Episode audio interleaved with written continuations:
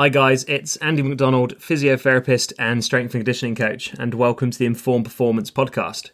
On today's show, I have Alex Natera, a strength and conditioning coach who is a senior athletic performance specialist at the GWS Giants Football Club in Sydney. Alex, in this episode, is going to provide an absolute wealth of knowledge and very practical information on isometrics and eccentric training for you to enjoy. Very topically to this episode, I have just launched an application brand called Smartletics, developing both simple training apps through to custom interfaces to provide simple digital athletic solutions. I say topically because our first app is an intuitive metronome for use in the gym. So if you're feeling inspired hearing Alex discuss tempos, holds, and parameters within isometrics or eccentrics, then please check out our app on the App Store under Smartletics Tempo. Anyway, shameless plug over, and without further ado, here is the informative conversation with Alex Natera. Alex Natera from the other side of the world, welcome to the show, mate. It's good to have you on. Uh, thanks for having me, Andrew. Appreciate it. Just to begin with, uh, in case there's any listeners that haven't come across you yet, can you just kind of outline your your background and a little bit about your current role? Yeah, sure. My background, um, I've been in the game now, the, the strength and conditioning game, performance game for, I think this is my 21st year. Started off briefly in sort of private facility work, working with, you know, the, the average weekend warrior to the elite athlete, and then quickly moved into team sports, uh, professional sports, soccer and, and rugby, uh, and then moved into institute sports and Olympic sports for, geez, the best part of eight to 10 years, really. Um, and then leading me back into pro sport now with uh, with an AFL team down here in Australia called the the GWS Giants, uh, based in Sydney. Um, so I guess there's been a, a, fairly even mix, maybe about ten years worth of institute type sport, Olympic sport, and ten years worth of professional team sport experience um, that I've had. Somewhere through that sort of 20, 21 years of um, also done some lecturing um, at university over in England, and also quite a lot of a, lot of technical coaching in rugby as well. So um, a bit of a bit of a checkered sort of background around high performance sport, and also technical coaching and lecturing and education. And uh, leads me to my position today. Like I said, is with my just finished my third preseason now with the GWS Giants, and uh, my role is head of strength, power, and speed. Um, so primarily focused around those areas, and then just you know assisting the rest of the program in terms of the physical development of our athletes and preparing them for what is a pretty brutal sport um, and, a, and, a, and a relatively new sport for me to get used to. And I saw that you know you're you're very well known for your work around um, isometric training, among, amongst other topics. But a lot of people have seen a lot of your isometric work, and I saw that even in this last week, you've had some content go out on how you can train around that within this COVID shutdown and lack of gym equipment. How, how did that come into uh, fruition? Oh, weirdly enough, like um, I was just contacted by um, by by Val and just asked, you know, what my thoughts were around the current climate and what I was seeing so much on the social media was a lot of low load, um, you know, muscular, I guess, work and not a lot of high neural output work and it just dawned on me that like we were getting it wrong. Like there was that that if doing that and then coming back into you know a condensed season or a condensed preparation period was just going to cause absolute disaster with our athletes. So i just wanted to get the information out there that there are plenty of opportunities with limited equipment to get high neuromuscular outputs and to put high mechanical tension through the muscle um, muscles.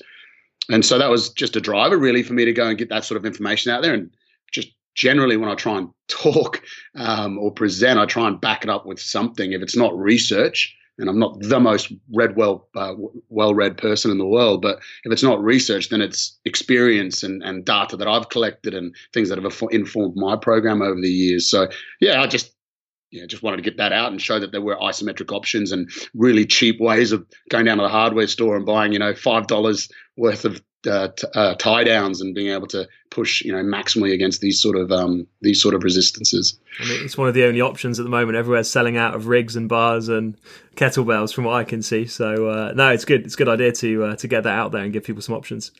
Um, I mean, I was interested to get you on because I started playing around with isometrics and eccentric work a lot with, with quite a lot of focus uh, when I worked with skiers and snowboarders going back a few years, and um, and I use them a little bit in rugby around try to get people to load at certain times in the week without creating too much soreness. Um, and sort of tinkering with that around recovery as well, and when you can get people to load. Where did your interest in isometrics spark from, and, and how's it kind of developed over time? Without or trying to keep away a very long, convoluted um, answer, there's definitely been a spark about 10 years ago where out of necessity problem solving in in in the field i started implementing it and then it's grown significantly from there but realistically when i look way back into it you know as a young young boy first of all starting out in sport and i think my sport to start with was martial arts I remember doing a really really traditional style of martial arts, and it was it was pretty funky. You had to run out into the forest, and there was bamboo dojo there, out in the elements, whether it was you know cold or wet or whatever. And anyway, I was a real youngster there training with men, and I remember a lot of our poses and a lot of our strength work was isometric work, whether I was pushing against your own hands or pushing against objects. And so I was already being exposed to it by then. And and from in my mind, I was already going, I was I was a lot stronger than other kids my age. And okay, it was probably because I was training four or five times a week doing martial arts, and they were just kicking a ball around the backyard. But but in my mind, I was thinking it was the strength training I was doing um, at martial arts. So that was the first kind of exposure. That's five to eight, nine years of age, you know. And then going into high school, learning how to train. Really fortunate to have a really good S and C coach way back then, you know, thirty odd years ago.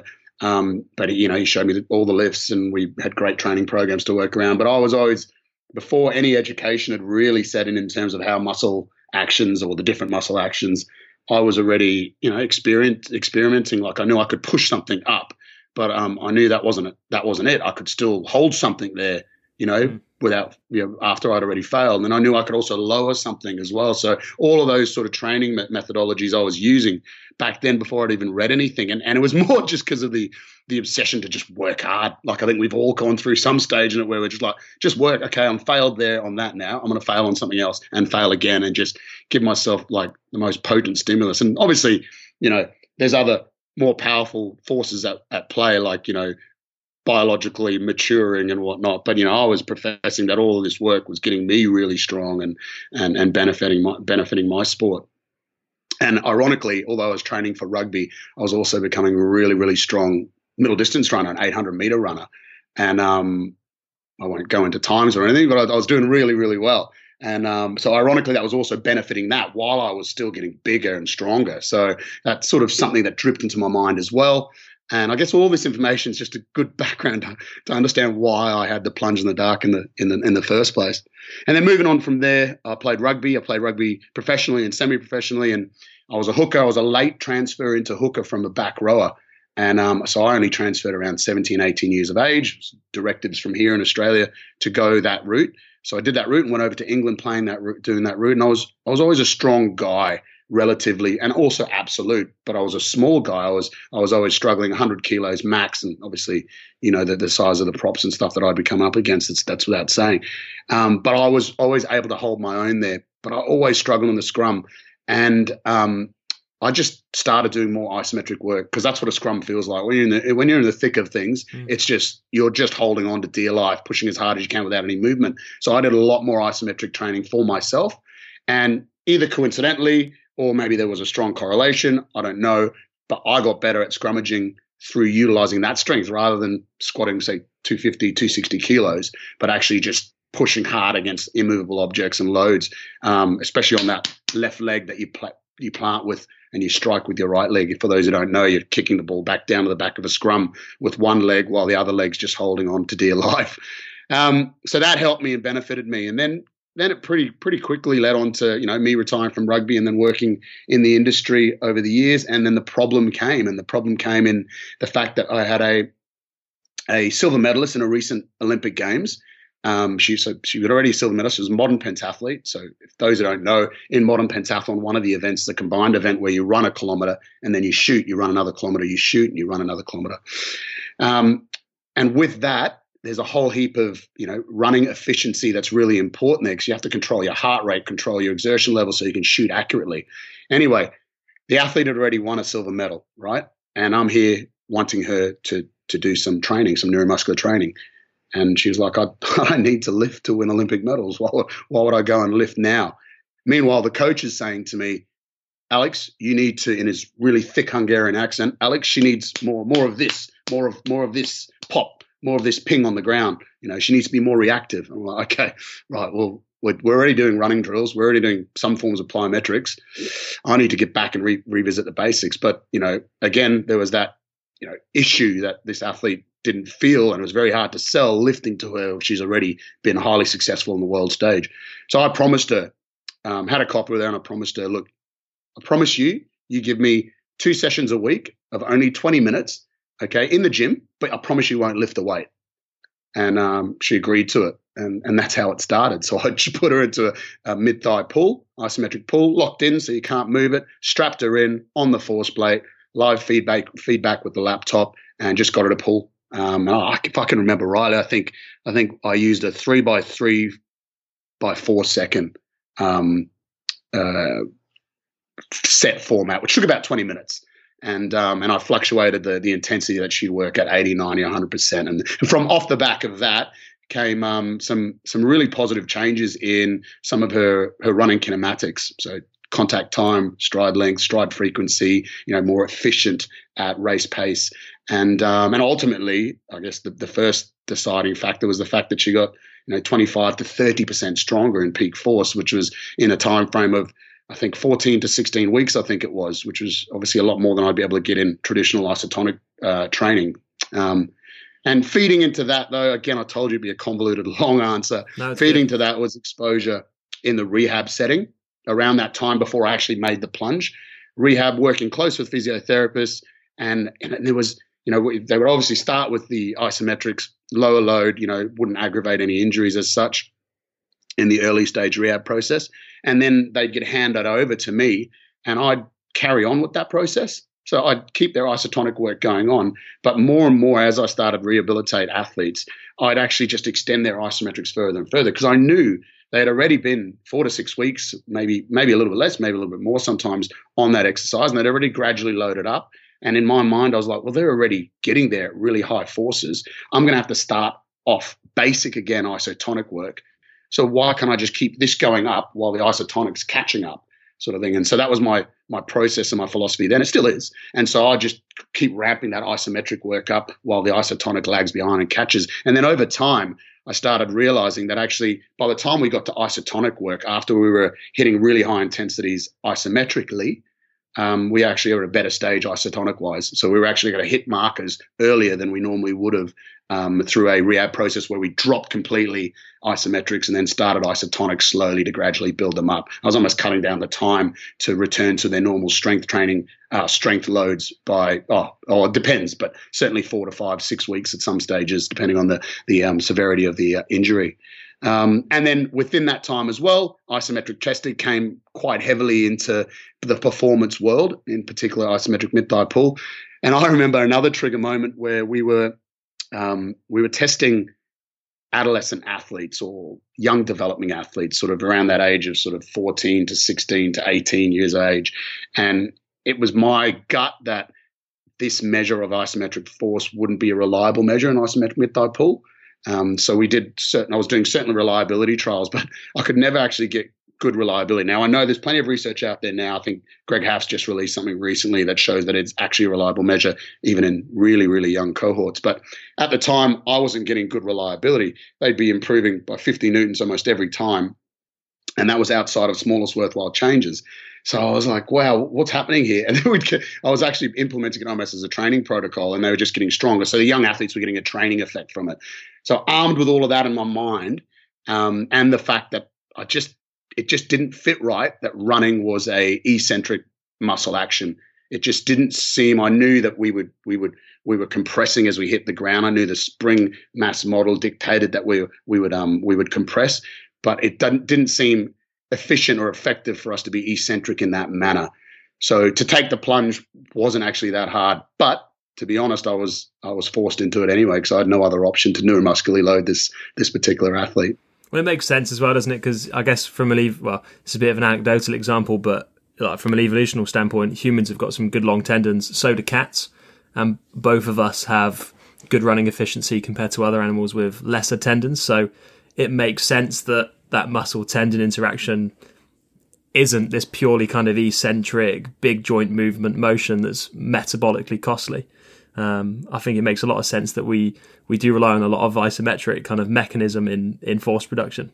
Absolutely, and I think the evidence is getting stronger and stronger out there now. You know, there was there's some good modelling out there, but I think you know as as we go through, particularly um, guys like Adrian Lai or LAI is is the, is the spelling of his name down in Melbourne. Um, they do some great work on it, and you know it, it seems pretty strong evidence now that yes, the muscle tendon unit lengthens, but most of that lengthening is coming from the tendon, where the fascicles essentially stay pretty pretty um, uh, straight and similar similar length the whole time so therefore performing isometrically.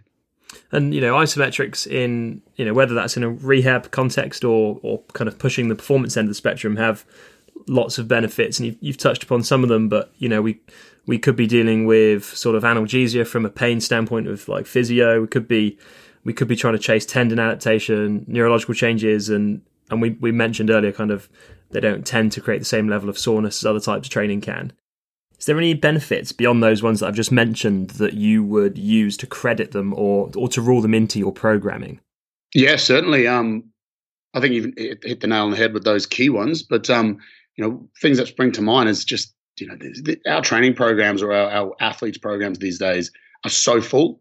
Um, time is of essence, you know, and you this time cost with isometric training is one of the key factors from a a delivery programming side of things. So, like I said to you, this this particular athlete, it was a 20 minute session. That that's, that's all she had, and she did no other lifting, no other lifting. That's all she did.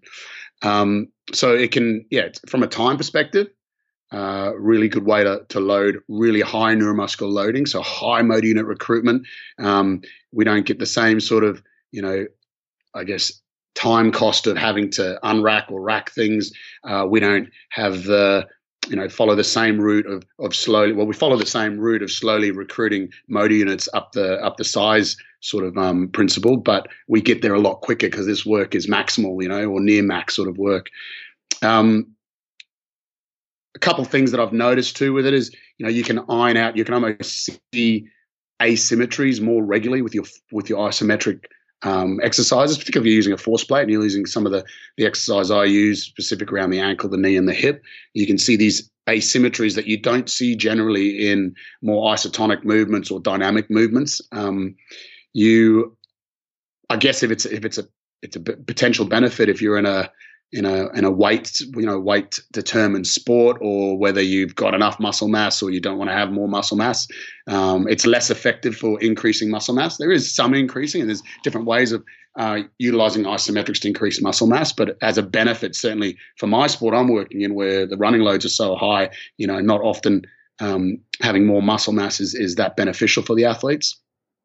Um, what, what another benefit is you know you can precisely work the specific muscle joint length tension relationship rather than working isotonically where you're you're always at your failure is at the weakest point of the lift which isn't necessarily specific to the to the actual movement or the sporting um, action you're trying to develop.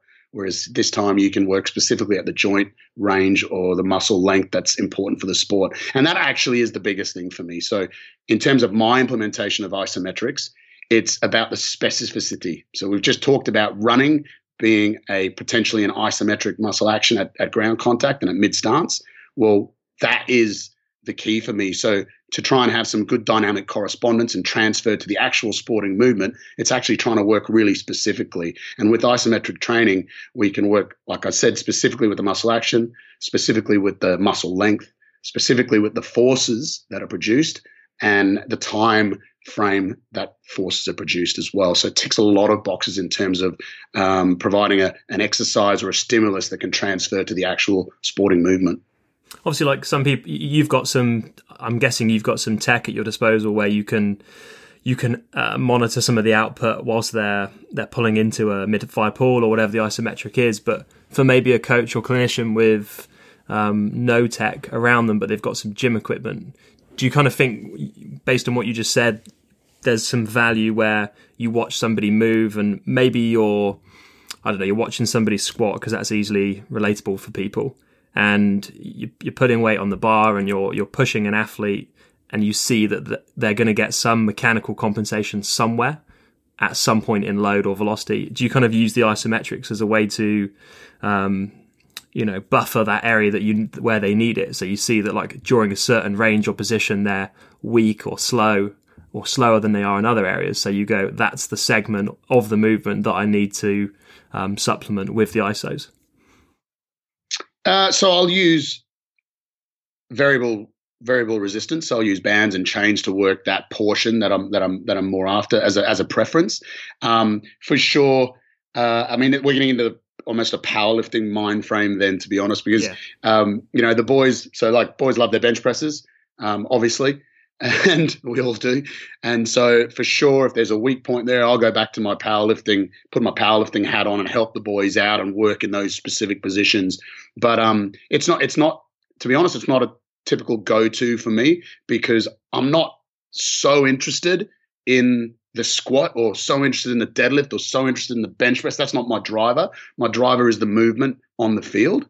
Um, so, but again, I'll, be honest with you guys do like squatting big and and sometimes the bosses and the directives from the head coach or the performance manager are what are their numbers. So then there will be that mind frame to go down that route. But ultimately i, I want to be judged on how the person's moving on the pitch and um, how resilient they are and how fast they are or how long they can run or how fast and long they can run. That's that's my judgment. So uh, yeah I'm, I'm not too hung up on the bench press and the squat and you know making that better as a lift um, yeah. uh, and i'm sure every uh, many, many strength coaches in the world at the moment are ripping their hair out, going, "Are you serious? That's our bread and butter." It is our bread and butter. It's a great, but it is a, it is just what it is, you know. So I'm less concerned about that and more concerned about, say, the reactive strength, measuring that looking at them and watching them do their plyometrics, watching them change direction effectively, watching them run and their running mechanics, um, looking at their isometric outputs in very, very specific positions to running. So, uh, yeah. it makes complete sense. I think that was the gym rat. I think the gym rat in me snuck out into that question there. So, um, you know, obviously there's, there's a lot of uh, reasons to rule isometrics into a program, but in your kind of assessment piece or what essentially triggers you to implement isometrics, I guess? Because you can rule them in for a lot of reasons, but is there key times where you think this is a great time to put it in? Yeah, I'm, I'm going to give you a bit of a philosophical answer there because ultimately isometrics, I mean, you know, for well, we, we use them in rehab, right? And you can you can liken rehab to a young developing athlete as well. So like isometrics are appropriate all the time depending on how you use your isometrics. And there's many ways of implementing isometric training. So they're totally appropriate for a youth developing athlete, and they're highly appropriate with high loads for a, for a well developed athlete. But my philosophical standpoint is this whenever you implement a novel exercise or a novel stimulus into the development of an athlete, it's going to be most potent when you implement it. That's its most potent. So, from a philosophical standpoint, there's not a lot of benefit mixing so many different training methodologies and modalities with an athlete that's still developing off basic and traditional training. So, I don't have a set number, um, although if you weren't squatting one and a half times your body weight, I'm not, I'm not going to base my isometric program on you just yet because there's still a lot of development out of traditional lifting. Um, and I remember a time I worked with a Brazilian sprint coach, excellent sprint coach. Uh, he had he had first Brazilian to run under 10 seconds he had coached. And we were working with an 800, an elite 800 meter runner. He's on the world stage at the moment, but he was a developing athlete at this stage, 16, 17 year old. And I was wanting to, to implement max strength training with him. We've done all this developmental stuff. We're ready to go. Let's lift him heavy. And I remember this coach saying this to me, and it didn't make sense to me. He was like, no, no, no, no, no, save it, save it, save it for later. What do we mean save it for later? Let's get him qualified for the Olympics. Let him, win, win World Juniors. Go, go, go. Throw everything at him. And it, it never made sense to me that this guy said save it for later. And then as I've matured and developed and understood, he's he's not he's not against max strength training, even though as an endurance runner, he loves it. But he's like that. He couldn't articulate to, it to me, but he's basically saying that that stimulus, if you hold back on that, maximize adaptation with everything he's doing now, then put that in, that's going to drive adaptation even further. So, to answer your question, isometrics completely appropriate for a youngster, but don't use that as the big driver in your program. Just use it as a training tool. Um, use it as some morphological change at the tendon level, maybe some architectural change. There still needs to be more evidence out there at the muscle level, but don't use it as your big go-to.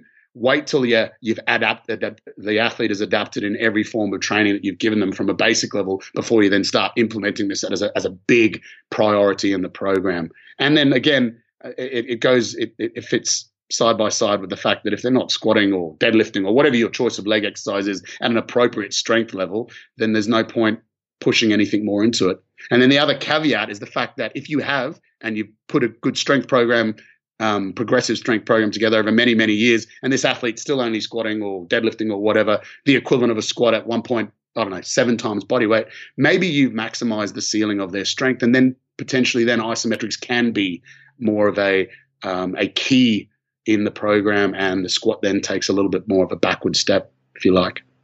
Well, if we're not guilty of doing it once or twice ourselves, we've probably all seen it where there's a there's an okay program in place, and then we learn something new or revisit a topic, and then we throw the baby out of the bathwater, and overnight the program changes so we can put this new novel stimulus in or whatever we've just witnessed. I think I think a lot of coaches have probably seen that uh, quite widely. Absolutely, I think we have to be really wary of it. I mean, I've just gone into, into some detail there and given you an example of of why. And and if you're assessing regularly and monitoring regularly, you know the impact your program is having. Some sports are really messy, like team sports. There's a lot going on, and you don't know. But if you periodically look at what's happening, is power changing? Is running changing? Is whatever your metrics are, if they are changing, the program is still successful. It's creating change and adaptation that's appropriate. Plus, the athlete's maturing, et cetera, et cetera. So don't change. When everything flattens, when things start flattening completely, then you're mad to keep doing the same thing if you want to continually improve this athlete. So even really, um, say athletes towards the twilight of their career, 28 years of age, whether it's team sport or or um or, or athletics, for example, implementing it then with them, all of a sudden, boom, something changes. Like there's a huge new adaptation. There's a stimulus that that has provided that. So it might might not be the fact that we're working specifically the same, you know, muscle action, et cetera, et cetera, but the fact that it's a novel stimulus and the body reacts to it. You know, the neuromuscular system adapts and reacts accordingly. I mean, you've you've given some examples already in, in some of the answers about some context where you've used isometrics. Is there any other examples that kind of will paint a good picture of ways that you implement them into programs? Yeah, again, really, there's there's a number of different ways to implement these isometrics. There's a huge range of them. So, if I briefly explain my method, I use a push and a hold method. Okay, as pure isometrics, if you like. A push being um, an isometric exercise where you're trying to overcome an immovable object. Okay, that object can't move, and you're exerting forces against it. So you're essentially trying to be concentric with your movement, but you're not able to. And this, and weirdly enough, that you know the science says that that follows a neuromuscular, a neuro, n- nervous system um, uh, strategy similar to concentric muscle actions. And then there's another exercise called a hold, where you're essentially holding a weight that's trying to push you down, and you're resisting that force. So what you're doing there is you're trying not to be eccentric. And funny enough, neuromuscular strategies are eccentric in nature when you're doing that sort of isometric action or isometric exercise.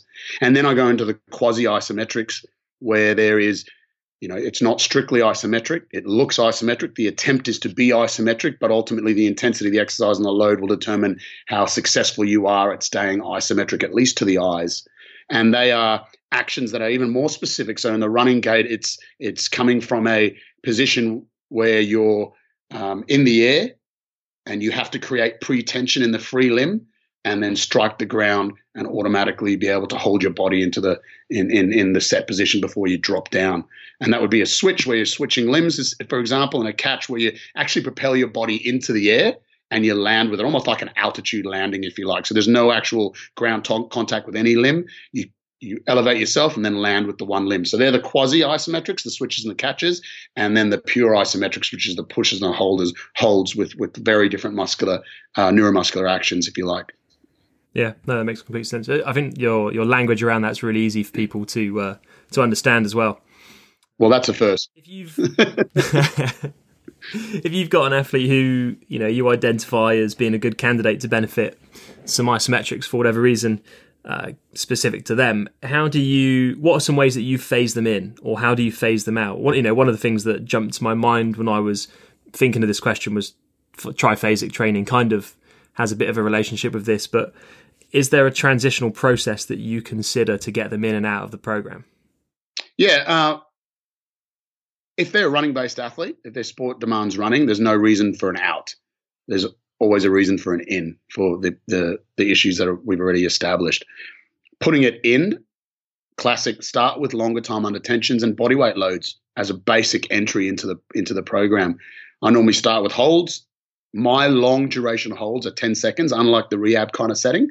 But for this particular tr- type of isometric training, I normally keep it quite low at 10 seconds. Um, and I prefer to add load to that 10 second hold before I start dropping time.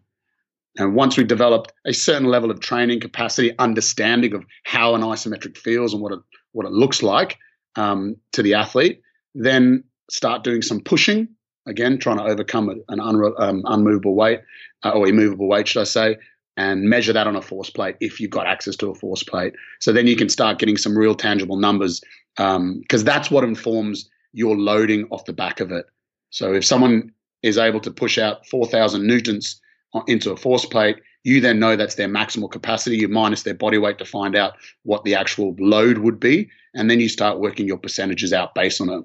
And from my pushes to the holds to the to the, to the switches to the catches, we're essentially working from 80 to 100 percent with the pushes, from about 60 to 75, 80 percent with the holds. The switches are around about 40 to 60 percent, and then the catches below that from from body weight upwards um, because the exercise alone provide you know the dynamic of the exercise alone provide the intensity so the load naturally drops down.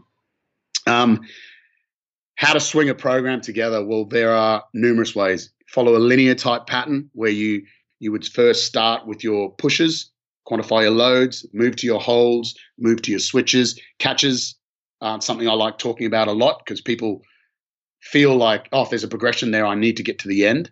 And I can tell you, catches are hugely, hugely intense exercises. And out of, say, I don't know, 130 people I've put through isometric training, probably only 10 I've taken all the way to catches. So it's not something to rush into, but switches definitely once you've hit certain KPIs along the way um, from a loading perspective. But that would be a straight linear progression that you, you might follow. Uh, you might follow a a linear progression in terms of how you implement it within a session a lot of us are, uh, are, are captive to our traditional exercises. Um, I am every day. I fight the battle of no, he needs to squat. He needs to squat. Yeah, he's got a 2.5 times body weight squat. Does he really need to squat? Oh, yeah, I still need to squat somehow. So we don't have to let that go. You know, if we're um, if we're one way of doing it is having isometrics, and this specific isometrics I'm talking about as auxiliary lifts to start with. So in the program, they might just be auxiliary lifts. At the end of the program, you know, some lighter holds, longer time under tensions, etc. You might incrementally build them over the time, and then from an auxiliary lift, the isometrics might pop up to a key lift, so they become a really key lift. But you'd still do your your squat and your cleans beforehand, but you just reduce the volume significantly, slightly reduce the intensities, almost have that as a primer one of the best ways to warm up for an isometric exercise, particularly if you're going to put four, four or five times body weight load through your spine, is to do some high intensity squatting. So load up. So you don't have to take it out of your program. Keep them in. That's a great warm up to then get into your key isometric lifts.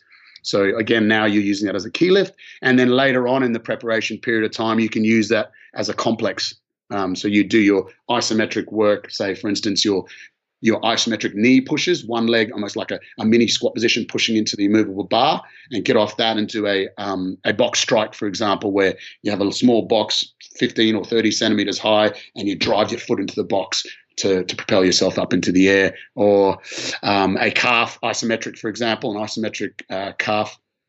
You'd be pushing harder, doing your your your key lift, get off and do a uh, a drop hop, for example, off a box. So that would be a way of linearly periodizing them, becoming an auxiliary lift to a key lift and then a complex lift or a transfer type block. And then a final way, probably for well, not a final. There's lot, there's lots of ways, but another one that springs to mind is a conjugate type approach. So now for more of an advanced athlete, where you might be working a, a, a max effort on one day, a dynamic effort on the other day, and then a repeated effort on on the end of the week, for example, more of a sort of a metabolic load, if you like. And so you might go from max effort you know, doing your big isometric pushes, and you might use the methodology of what I, what I classify as grinding or ramping. So you slowly ramp up into a maximal effort, which has significant correlations or adaptations with maximal force development. But then on the dynamic day, you might do what I call an explode effort. So really rate of force development focus. Um, and you're just one second as hard as you can and as fast as you can. You're never going to get up to the same sort of outputs as a a push, uh, sorry, a grind, but you explode instead. And that might be your dynamic effort day. And then your end of the week day and an advanced athlete might be, you know, some multiple efforts on switching, for example. And, um, and so there's there there are heaps of ways to do it. The other way to think about it, maybe as well, I could go on forever on this, mate. Sorry, but no, you know, you can microdose your isometric work. So, you know, you finish game, for example, you've had 48 hours recovery, you want to do something, you almost have a therapeutic dose of isometrics, which which boys love. Like it feels good. We all know how it feels. You know, you're not hitting high intensities there, and you're hitting all groups, ankle, knee, and hip. Um, getting a nice therapeutic dose early in the week, and then on your key after your key main training day session, that's when you hit your high intensity doses. And then you know before every every training session, you're getting your um, almost tendon loading microdosing before before your running sessions as well. So you're almost you're almost getting three or four doses of isometric through the week, um, just just in that sort of way of structuring it. I mean, we had um, we had Tim Gabbett on sort of earlier on into the podcast, and he actually mentioned that one of the best um, load management systems, I guess, that he's witnessed was where strength conditioning, in, in a way similar to what you've just described with microdosing, was very heavily built into the warm up. Um, in a sport where the, the teams were playing a high frequency of competition. So the warm up provided a practical and realistic way to actually microdose load and, and training adaptations into uh, a hectic schedule. Absolutely. I'll give you an example of about four weeks ago. I mean, our season, like everyone else's season's on pause at the moment. But um, I was wanting, I was, I had to, I had to take out certain things in the program from preseason to in season. Obviously, you have less time, less less things to be able to do, and I need to get my low hanging fruits and make sure they're in there. Some of my work I was doing was some very much sort of change of direction type work with bands and bungees, um, some deceleration work where the where the where the bungees pulling you forward either off a box or whatever, and and getting the guys to either go in and out and explode out of these movements and I, I couldn't keep it in anymore because there was other things I needed to focus on.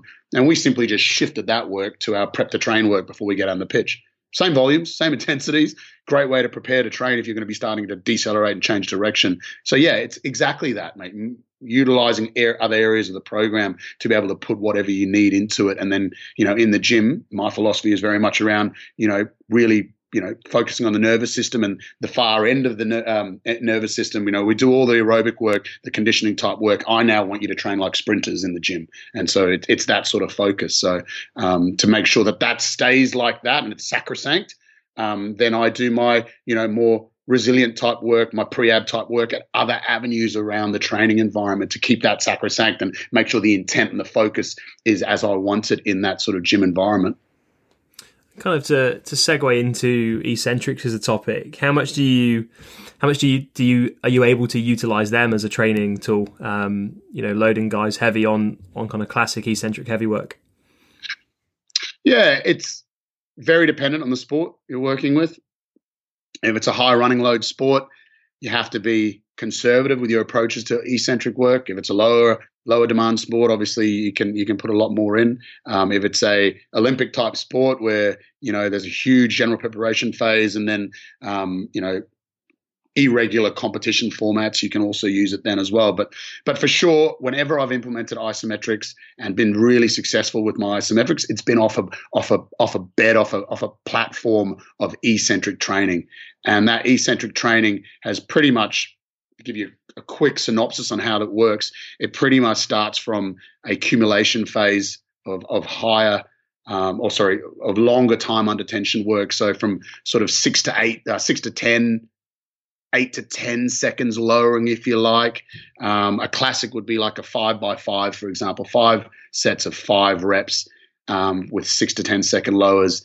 And total, that's something like between two to 250 seconds in total work of volume. And that intensity would be submaximal. So it's submaximal in terms of your concentric 1RM, and it's somewhere between sort of 75 to 90%. And after that sort of accumulation phase of eccentrics, I then move on to intensification work. So we now go to like four by four, uh, for example. So four by four reps, and the time and attention drops to around four to six seconds. It's an intensification. We now start jumping up above the 100% concentric 1RM zone. So we start, you know, living in the 90 to up to 110% type zones.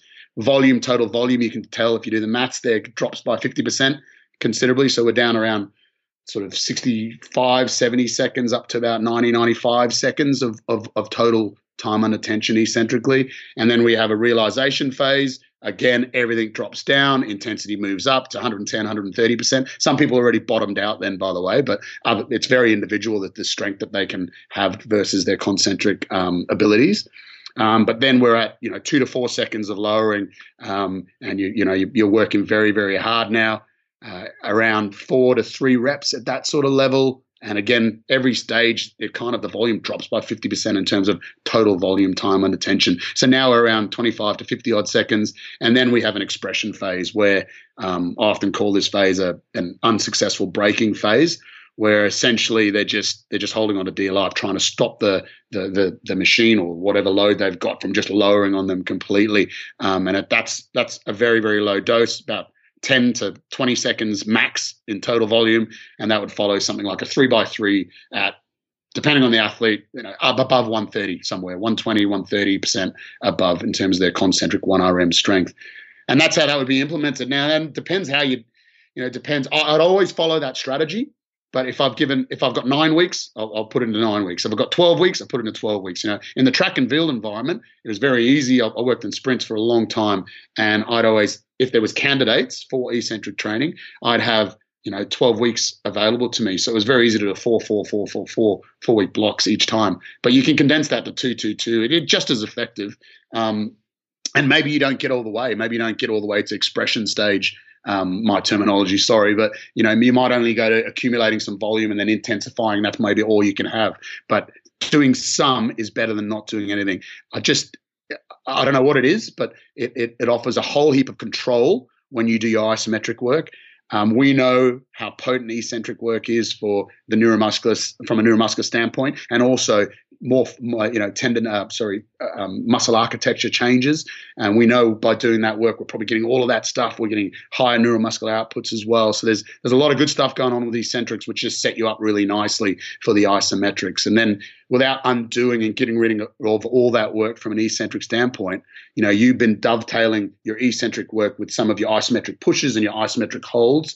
Remember, the isometric holds start moving into more of a eccentric um, neural strategy. And then from there, you go into your quasi isometrics, which again is even more eccentric. So it's not like you've just let go of eccentrics completely. You've just morphed them into more of a quasi isometrics as you as, you, as you've moved through your development stage. Which is, a, in a sense, a form of periodization, isn't it? What you're doing. Absolutely, it is. That's absolutely what it is. Um, uh, every block, you know, um, almost complementing the next block each time. Absolutely. How much interaction do you have with like the the PTs, the physios at your place, and have you kind of helped shape how their rehabs changed? Because obviously we touched upon it at the very start, but isometrics in a physio context are either really long or they're 10 seconds completely low load and then they bridge into like isotonics. But have you has your approach really changed physios that you've been around and how they construct their exercise prescription it seems to have. If I if I look, um, yeah, if I look at what was happening originally and what's happening now, it's all good stuff, all good stuff. But yeah, there's de- definitely a, a stronger lean on higher intensity work. But I, I think that's also helped with some of the literature literature too that's coming out. Um, um, knowing that the higher intensity work tendons love as well, um, and you get you, you almost double edged sword it. You almost you most get these um, you know adaptations that you're able to do pain free but you're also um, developing qualities that are going to be important for the sport performance in itself. So my role at the moment, you know, when I first started this role about three years ago, I was heavily involved in the rehab side of things. It was a philosophy of us, our, our, our program, that um, they, they weren't removed from the program, so to speak, to focus on their injury. We were focusing on recovering their injury, but it all had to dovetail and line up with our overall philosophy from the Giants, which was, you know, getting them to be great AFL players. And therefore the strength program supported that, the running program supported that, and so on. So uh, it was important for me to be there. So then, you know, guide the decisions. The medicals would have you know, obviously their major say in the early stages on on where we were going from a, a, rehab setting. And then I would always put it, yeah, but don't forget this is what we're doing from a strength perspective. You know, this is what the boys need to get ready for when they come back into the program. So then we were always dovetailing it to to make sure that it wasn't just injury focused, but it was injury and return to gym with everyone else focused. So essentially we were getting our boys with the clearance from the physios just to go straight into our programs. So there's no point if I was doing an isometric ankle switch and they had only been doing, you know, isometric holds at body weight for 40 seconds because then they'll come straight into the program. Um, and our philosophy was to make sure they come into the program flying. So then they had to dovetail. We had to we had to put steps all the way in to make sure they could come into that program um, easily enough. Now, to be honest, though, about a year and a, about a year ago, we hired a superstar. As far as I'm concerned, in the in the SNC rehab world, in a, a guy named Simon Harries. We took him from uh, Rugby Australia, and um, he assists me on the strength program. So he has an you know a real tangible knowledge of where I'm going, what I'm doing with with the athletes because he's coaching with me every day. And so he, I just allow him. You know, he just cracks on with the rehab side of things himself because he's a, an elite practitioner and he he can just he he guides the program completely. So with him, yes, yeah, absolutely, it's a it's a great avenue to work on isometric run specific isometrics. That's what I term um, the way I use isometrics, and we involve that in our players' rehabilitation programs. And if you're if you're working with a running based athlete and you want them to thrive when they come back to running, uh, I, I, would suggest if you if you believe that the muscle action is isometric and and um, and all the other things we've discussed today, then that should be a real rock of the program if you're going to return them to running and they've had a lower limb injury. And establishing baseline measurements before the injury happens, so at the beginning of the year, is absolutely essential. Um, understanding what's good and what's bad, if you like, for for want of a better word or what want a better descriptor, uh, in terms of their isometric strength, is also essential. And you know, I've definitely stolen a lot of ideas from perusing your uh, your Instagram and your social media to get some to get some ideas and stolen a lot. Have you are you going to do any more research? Do you think? Are you involved in any sort of more formalized projects for creating information? Good question. Uh, I spoke to a team the other day, actually, an international team, a rugby team. We'll, we'll, we'll leave them quiet for now about um, my PhD more than anything, though. My PhD area is on repeat powerability. Um, which is a completely, obviously, a completely different topic there. But um, uh, I wish, yeah, I'd love to have done an isometric PhD as well on this sort of stuff. I really want people to go out there and do more research around it because I'm just speaking as a coach, really, and a coach that collects data a lot and a coach that you know tries to um, think out of the box a little bit sometimes or when solutions aren't you know so obviously readily available with our normal prescription.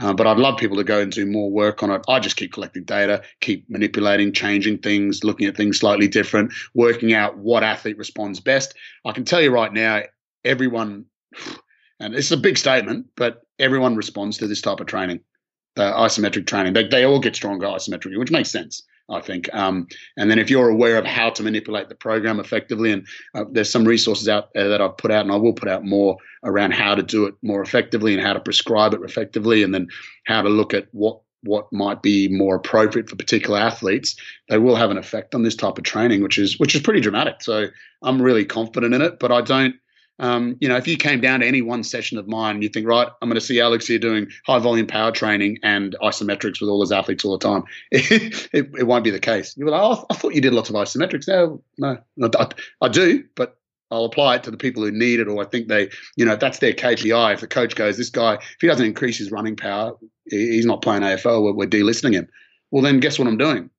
I'm doing something that I know will affect it, and his priority goes in there. What if someone's not great, got great agility? Well, I'll probably focus more on their eccentric strength qualities, and and then also you know their movement strategies and their abilities to be able to coordinate limbs more effectively, and so on. So it's not a blanket rule. You wouldn't just come down to my program and see one isometric, one specific isometrics is a tool that sits in the box, and I use that accordingly.